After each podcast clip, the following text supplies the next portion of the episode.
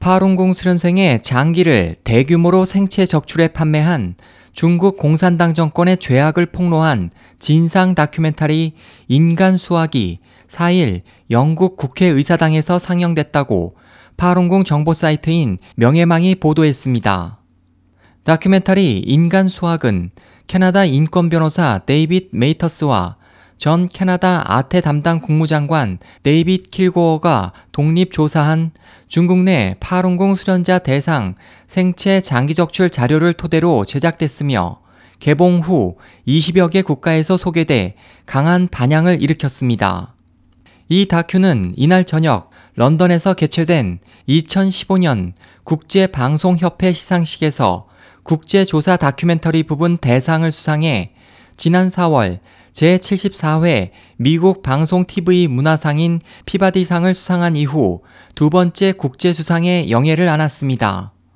강제 장기 적출을 반대하는 의사들의 모임 다포 유럽 대표 알렉스 박사는 다큐 상영 후 진행된 토론에 참석해 중공은 2014년 사형수의 장기 이식 사용을 중지한다고 발표했지만 지키지 않고 있다. 현재 중국에서는 사형수의 장기 사용이 허용될 뿐 아니라 심지어 자발적 기증 장기로 분류하는데 이 같은 장기를 사용하는 자체가 바로 국제의학 도덕 준칙을 지속적으로 위반하고 있는 증거라고 지적했습니다. 이번 다큐를 제작한 리윈샹 감독은 상영회 후 언론과의 인터뷰에서 인간 수학이 널리 확산돼 더욱더 많은 사람들이 중공의 생체 장기 적출 만행을 알 수 있기를 희망한다. 개개인의 양심적 선택이 범죄 행위 종식에 큰 힘이 될 것이라고 말했습니다.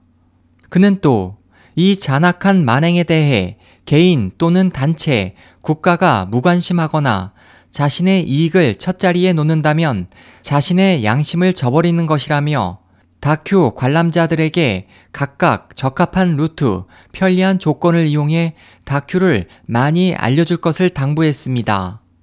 SOH 희망지성 국제방송 홍승일이었습니다.